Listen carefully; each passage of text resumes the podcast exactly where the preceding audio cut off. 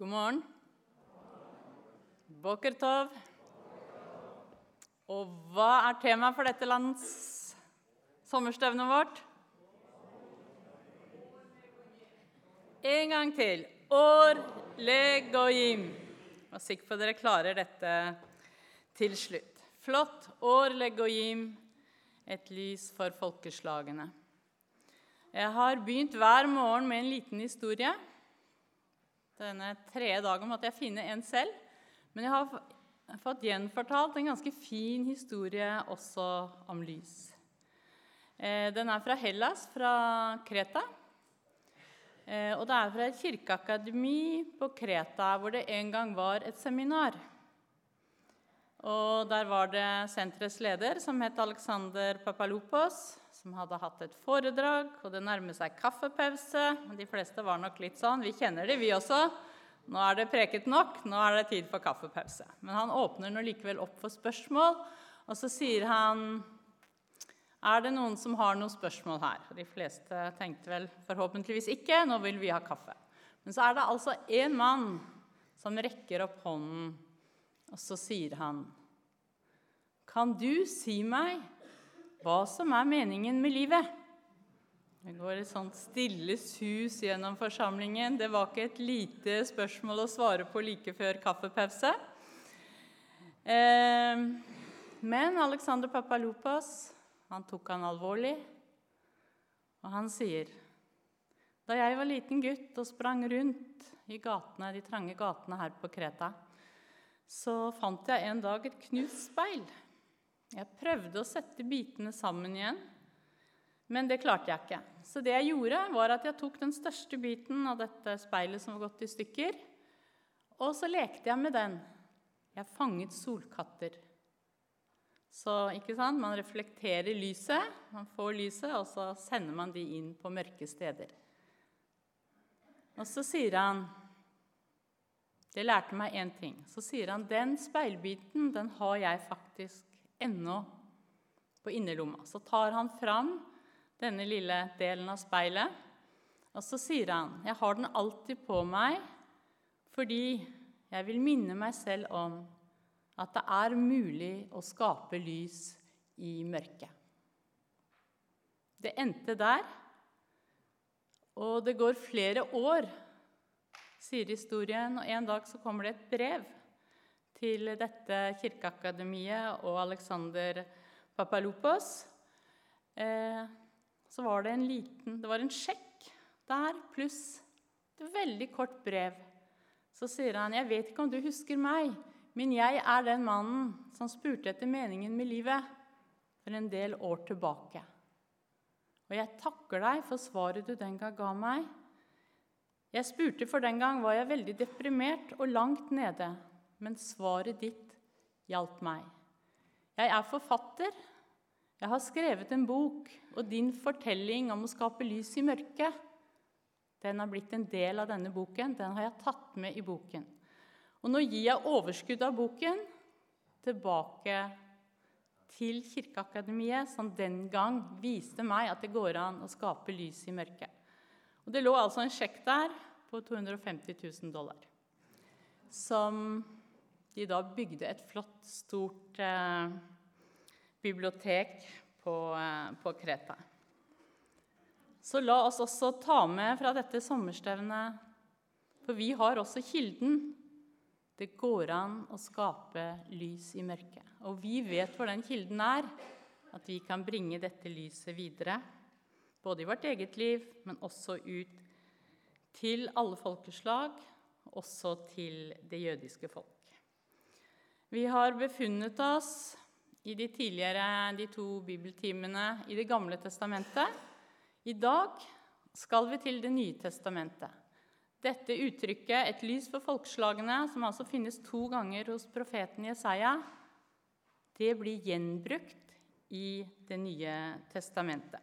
Altså Gjenbruk det er jo veldig i vinden, og det gjelder også Det nye testamentet. Hva er det Det nye testamentet gjør veldig ofte?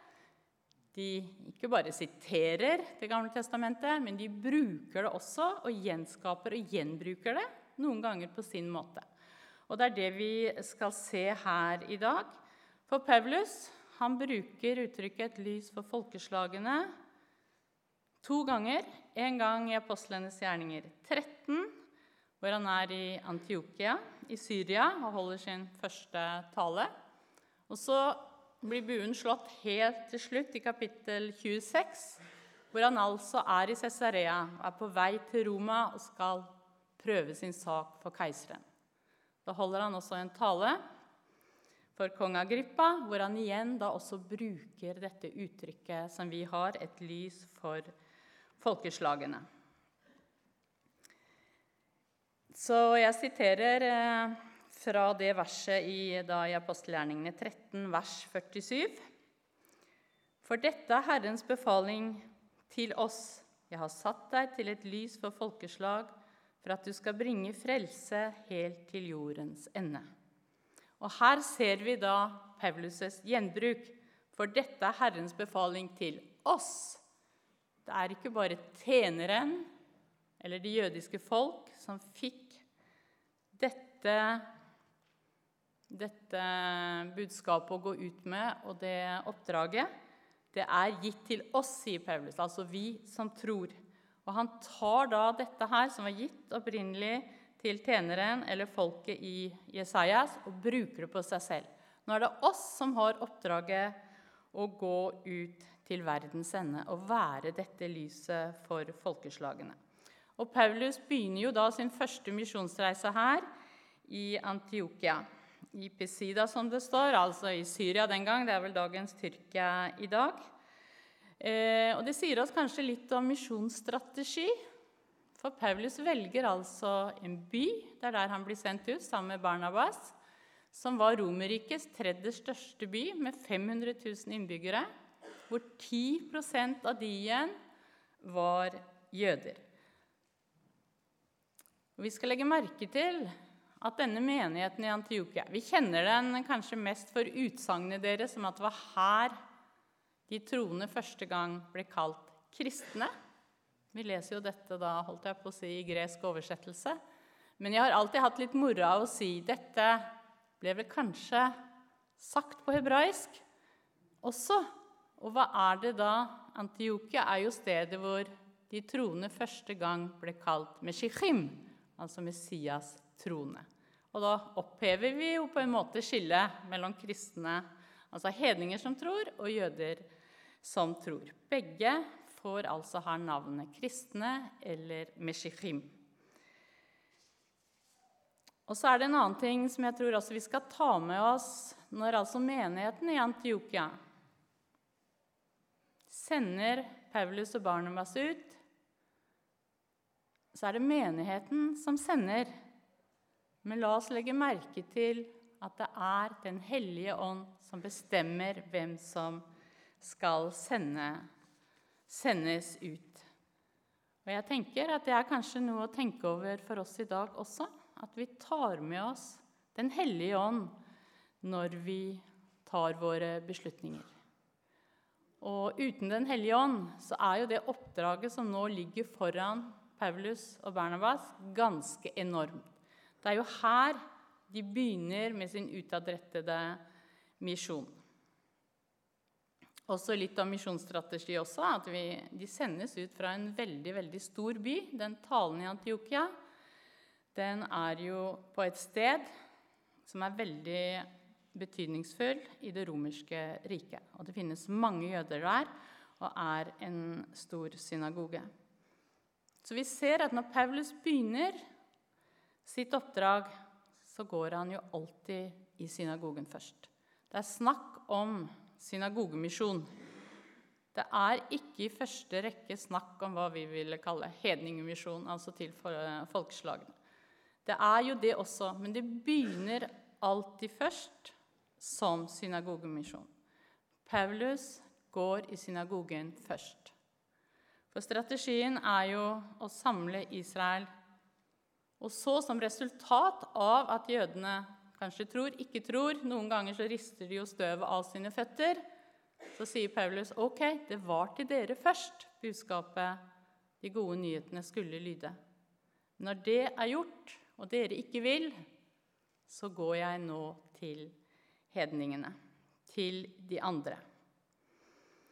Men så var nok holdt jeg på å si, Merken var nok ganske moden i Romerriket. Vi vet at eh, selv om jødene ikke var veldig aktive i å drive misjon, vi vet at eh, de gjorde en del i det første århundret fram til år 70, så var det veldig mange som var tiltrukket av den jødiske tro. Vi har jo de gudfryktige, og vi har proselytter. Og i Antiokia her, hvor Paulus da begynner, her sier de 'kom tilbake og snakk med oss neste sabbat også'. For de var interessert, men når de ser at eh, det står jo at hele byen kommer og strømmer til synagogen neste sabbat Det var en halv million der, så vi må vel trekke fra litt. Men likevel. Det var iallfall masse mennesker som kom og ville høre. Og det egger jo jødene til litt misunnelse. Og vi kan tenke oss det at de har hatt mange gudfryktige og proselytter i synagogen.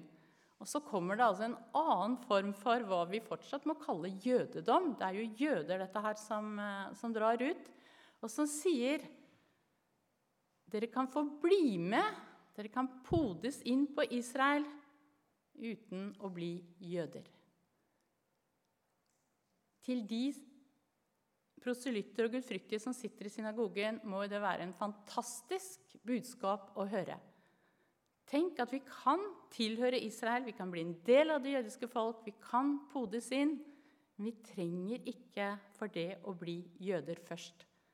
Det tror jeg noen ganger i dag ikke vi skjønner hvor revolusjonerende er. Og vi kan jo takke apostelkonsilet i Jerusalem for at de bestemte, men dog sammen igjen står det med Den hellige ånd, at eh, det var jo et problem med alle disse hedningene og gudfryktige som gjerne ville bli med i Jesusbevegelsen. De var jo ikke jøder. Hva gjør vi med disse?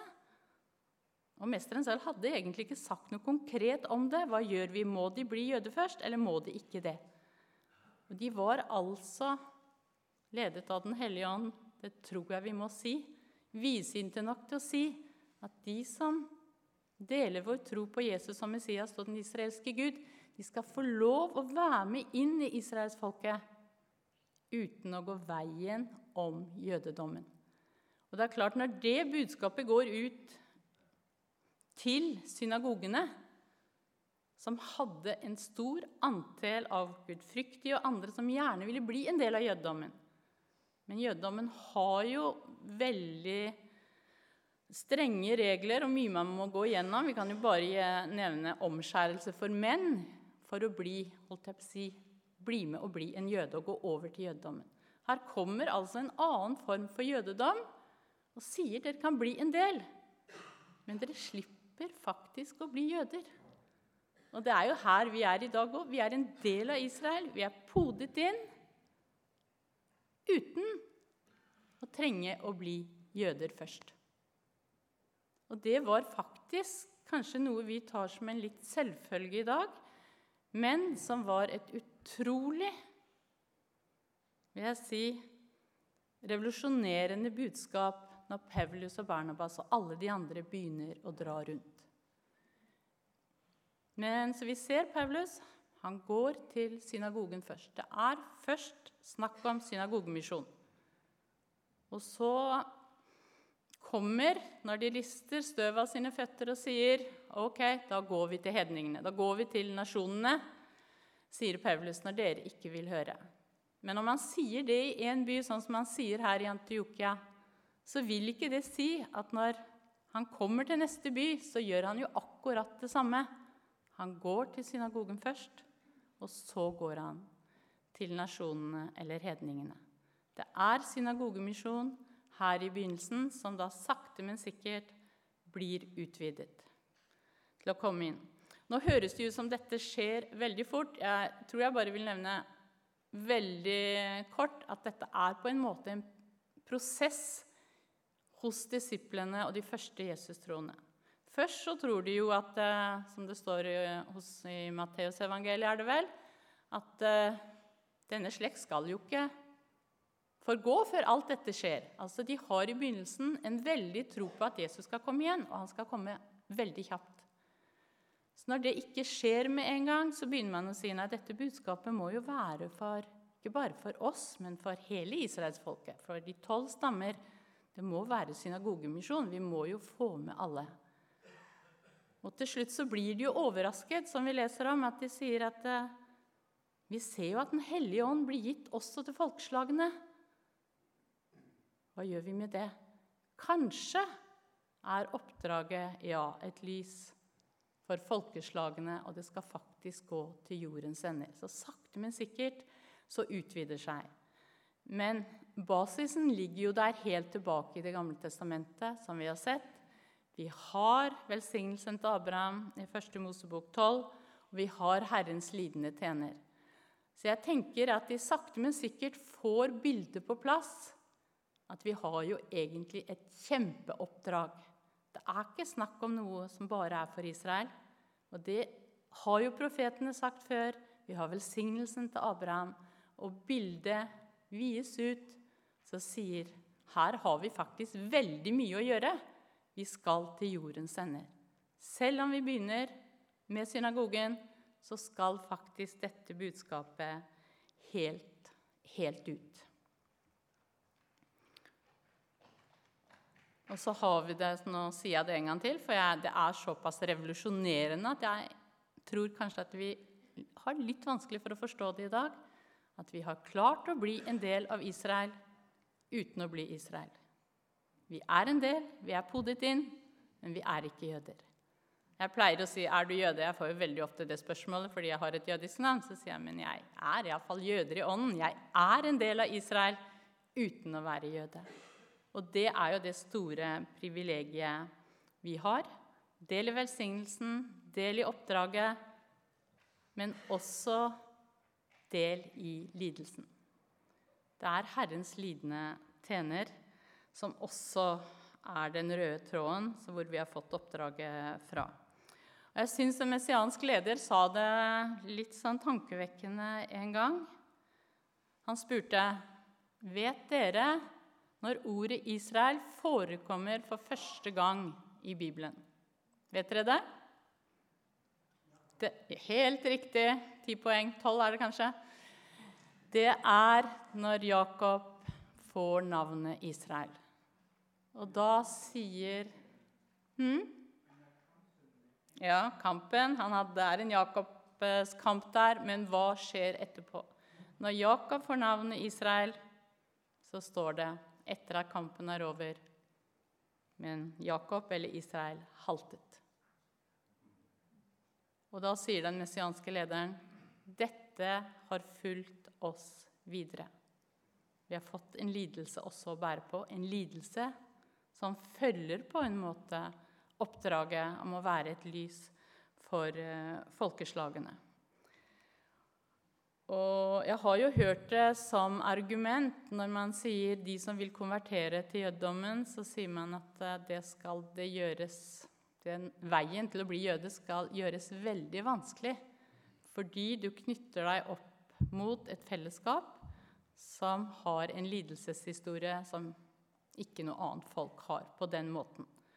Så eh, Men vi er altså på en måte blitt en del av Israel uten å være Israel. Og det er jo fantastisk.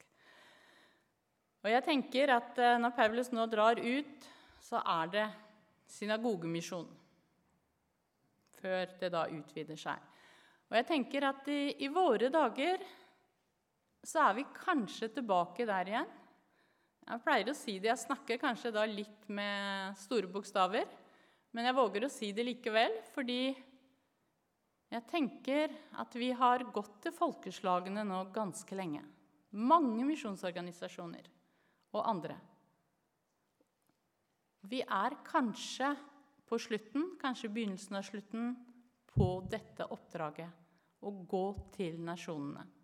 Budskapet har jo faktisk nådd i våre dager ut til verdens ende. Og jeg tenker at når det er ferdig ute, så settes kompassnålen igjen på Jerusalem. Da er det hva vi enn vil kalle det, Israel-misjon, synagogemisjon eller det jødiske folk. Jeg er ikke en sånn endetidsperson, og jeg blir jo veldig ofte spurt om jeg kan holde foredrag om noen sånne ting. Man bor jo i Jerusalem, og der er det jo en endetidsforventning hele tiden. fordi vi også er i verdens sentrum, og der skal kompassnålen stå. Og Jeg bodde jo også i Jerusalem i år 2000, hvor folk satt fra Oljebjerg og ned. Det kunne ikke være et bedre årstall for Jesus å komme tilbake enn i år 2000. Og hadde, Folk hadde solgt alt de eide, og satt på Oljebjerget. Og jeg tenkte nei, det tror jeg egentlig ikke. Selv om jeg, ingen vet, selv ikke Faderen i himmelen, sier jo Jesus. Men jeg tenker at det er noen kriterier når folk spør meg om ja, tror du nå at det er lenge igjen altså, Vi får jo disse spørsmålene akkurat som vi er profeter. Eh, vi holder til i profetgaten, riktignok, Aspari-senteret. Men jeg vil ikke ta på meg å være noen profet. Men jeg sier jeg, jeg har som bibeloversetter. Og jeg vet det som de nå går sammen om å gjøre, altså De forente bibelselskaper og Wiklitz bibelselskaper Nei, Wiklitz, ja, Wiklitz organisasjonen heter den vel. De har jo gått sammen om det som en gang het Visjon 2025, som sier at innen 2025 så skal alle de 7000 De legger stadig til noen språk, men si 7000, da. Da skal alle folkeslag og språk på jorden ha iallfall én bok av Bibelen oversatt. Eh, de, eh, det var å ta seg litt litt vann over hodet. Det, så den visjonen tror jeg nå heter Visjon 2043 eller 45. 2025 var jo veldig nært. Selv om jeg tror de oversetter til tre nye språk i uken. Så det går veldig fort nå. Så jeg pleier å si for alle de som sier tror du snart Jesus kommer tilbake? Men sier jeg vi har et lite stykke arbeid å gjøre igjen. Vi må ut til alle folkeslagene. Og iallfall når det gjelder bibeloversettelse, så er vi snart der. Om ikke så mange år så kan, la oss si, alle språk i verden kan lese juleevangeliet. Hvis det nå var Lukas. Jeg vet ikke hvilke skrift de velger ut. Men jeg tenker at da er vi jo snart ferdig med folkeslagene. Og hva heter det da? Vi kaller det jo 'return to sender'. Jeg tror at da er vi tilbake der Paulus startet i Antiokia. Vi er tilbake med jødemisjon, synagogemisjon og det jødiske folk. For når hedningen er kommet inn i fullt tall, da settes også kompassnålen på Jerusalem. Det jødiske folk skal også med. Og jeg tenker at Vi som Israelmisjon vi sitter jo igjen med det største oppdraget. Jeg sier ikke imot andre misjonsorganisasjoner. Det har vært viktig, og det er fortsatt viktig. Men vi begynner å komme til veis ende. Og da er det jo den viktigste misjonen som står igjen. Så når noen sier at Israelmisjonen det er jo spesielt, så sier jeg at det er jo ikke det. Det er jo det det hele dreier seg om. Det er her det skal ende, og den kompassnålen må stå på Jerusalem. Og det er der, der vi eh, jobber. Det var den første misjonsreisen. Så kommer vi eh, til den andre. Teksten der eh, dette uttrykket 'et lys for folkeslagene' er brukt, i apostelgjerningene 26. Og Der er altså Paulus nesten blitt lynsja i tempelet, og de har fraktet ham til Cesarea før han da er på vei til Roma og for keiseren. Og der gir han jo, der blir han altså stilt foran eh, kong Agrippa og skal forsvare seg. Og da har han også en lang tale men han forklarer jo hvordan han da har kommet til, eh, til tro. Og jeg tenker at Da blir dette på en måte at nå kan vi slå en bro eller en bue. Jeg har snakket mye om lyset i begynnelsen. Men i denne talen, hvor han da nevner et lys for folkeslagene, så forteller jo Paulus om sin omvendelse. Og hvordan er det Paulus kommer til tro? Det er jo et møte med lyset. Og han sier det var sterkere enn solen, det lyset han møtte på veien til Damaskus. Det må ha vært et møte med urlyset på den første dag. Og han sa det kunne ikke måle seg med verken sol eller andre lyskilder. Og for meg så syns jeg det er fantastisk for mange sier ja, hva, hva, snakket Jesus? Snakket man hebraisk? Eller hvordan er det med det hebraiske språk? Og vi har det jo nedtegnet i Nytestamentet så klart på gresk. Men her så står det jo hvordan er det denne stemmen, som da følger lysopplevelsen, lysmøtet til Paulus, Det står det var en stemme som talte til ham på hebraisk. Så kan vi jo diskutere om vi skal eh, snakke hebraisk i himmelen eller ikke. Det er jeg ikke sikker på. Jeg regner med da at uh, vi ikke trenger kanskje språk sånn som vi trenger det i dag. Men iallfall så snakket den stemmen til Paulus på hebraisk. Og vi hører han sier ikke Paulus, han sier Shaul. Han sier Saul, Saul, hvorfor forfølger du meg? Hvem er det han forfølger? Og han spør jo også hvem er du? Forfølger han Jesus? Forfølger han Jesu kropp, Jesu menighet? Han sier, 'Du forfølger meg', de troende som tror på mitt navn. Så her har vi en veldig identifikasjon mellom menigheten og mellom Jesus. Og hvem er vi? Hva har Jesus nå? Han har oss, vi som tror på hans navn. Og blir vi forfulgt, så er det også Jesus som lider. Jeg tenker det er veldig mange i vår verden i dag som lider for sin tro på Jesus. Så er Jesus med i den lidelsen. Det er Jesu kropp på en måte som, som lider. Så, men til slutt så ender jo denne Damaskus-opplevelsen med at Paulus sier 'Jeg fikk oppdraget om å forkynne lyset'. Han sier Derfor sier jeg det er gjenbruk, det er ikke direkte sitat. Han sier han skal forkynne lyset, sier han til kong Agrippa, for folket. Da har vi nok Am Israel, dvs. Si det er synagogen først, og for folkeslagene. Paulus sier at han har et dobbelt oppdrag for sitt jødiske folk, Am Israel, og så har han også et kjempeoppdrag til, at dette lyset skal ut til alle folkeslag.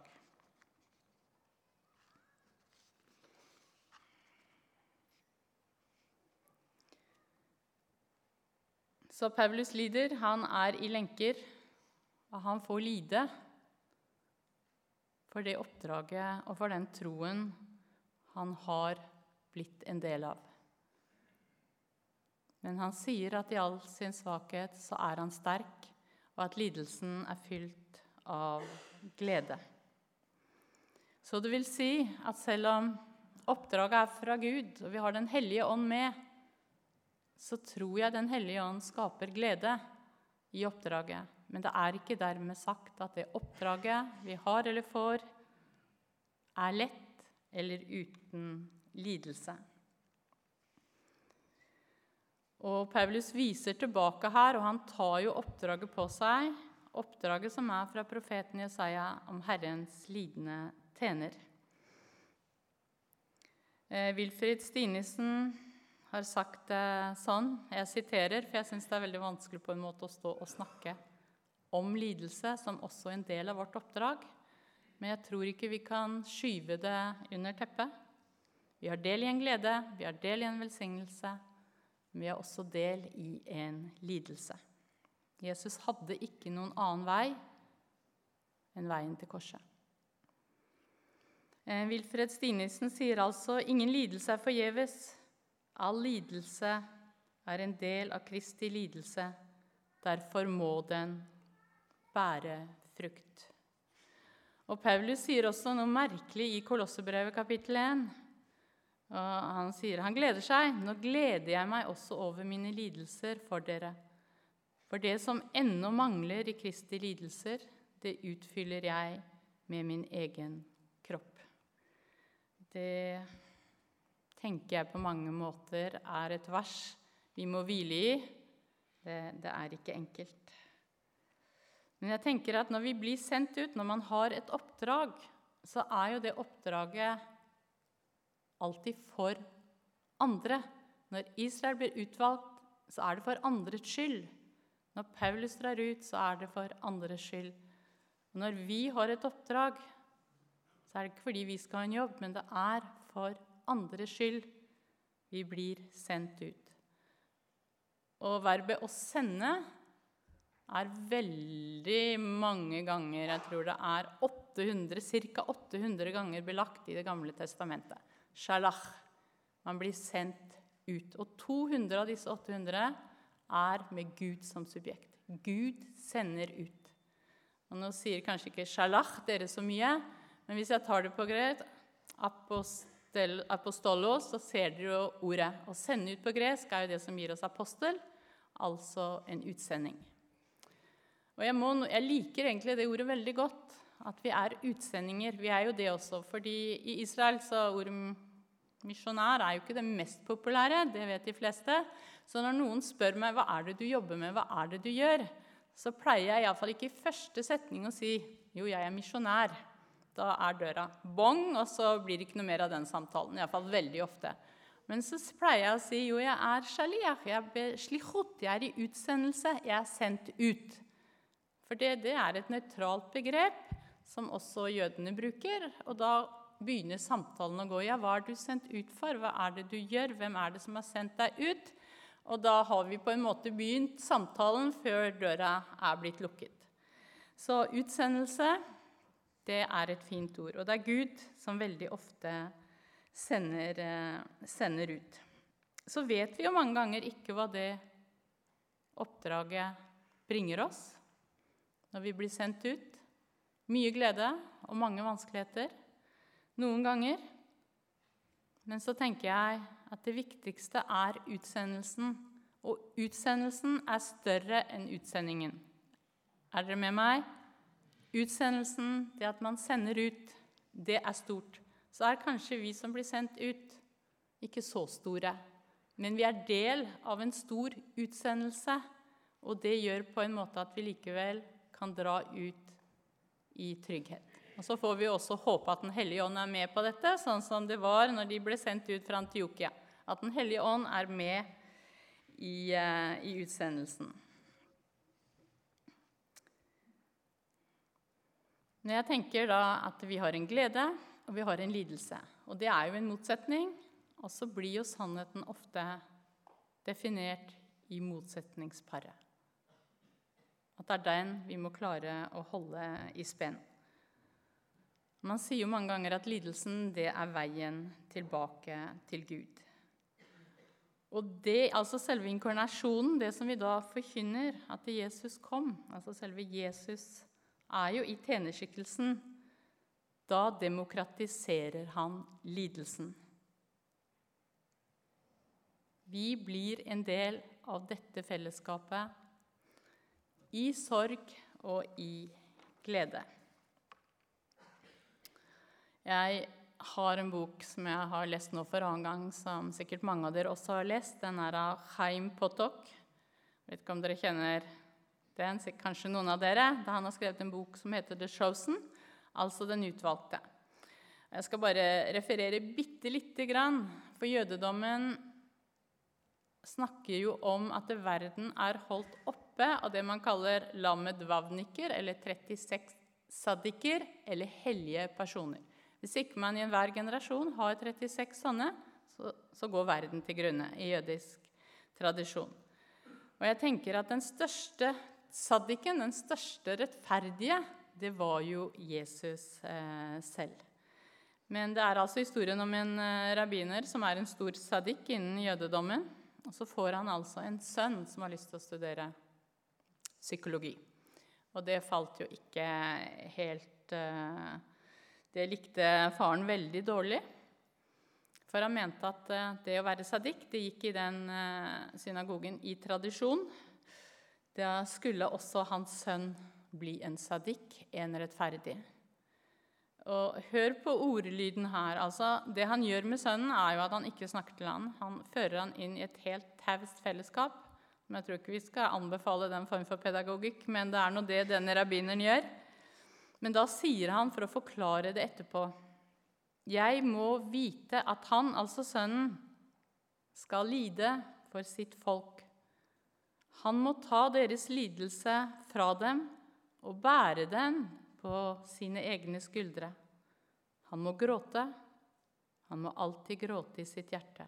Selv når han danser og synger, så må han gråte eller sørge for sitt folk.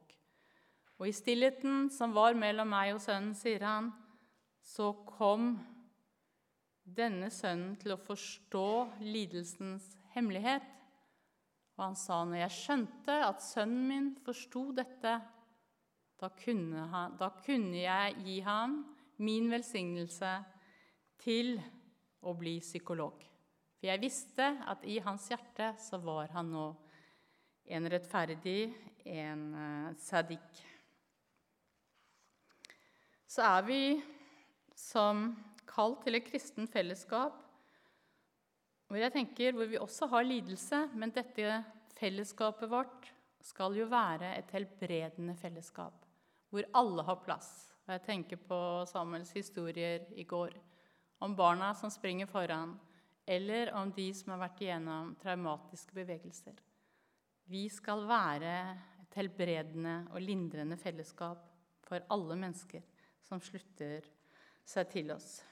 Det er det vi er kalt til når vi følger Mesteren.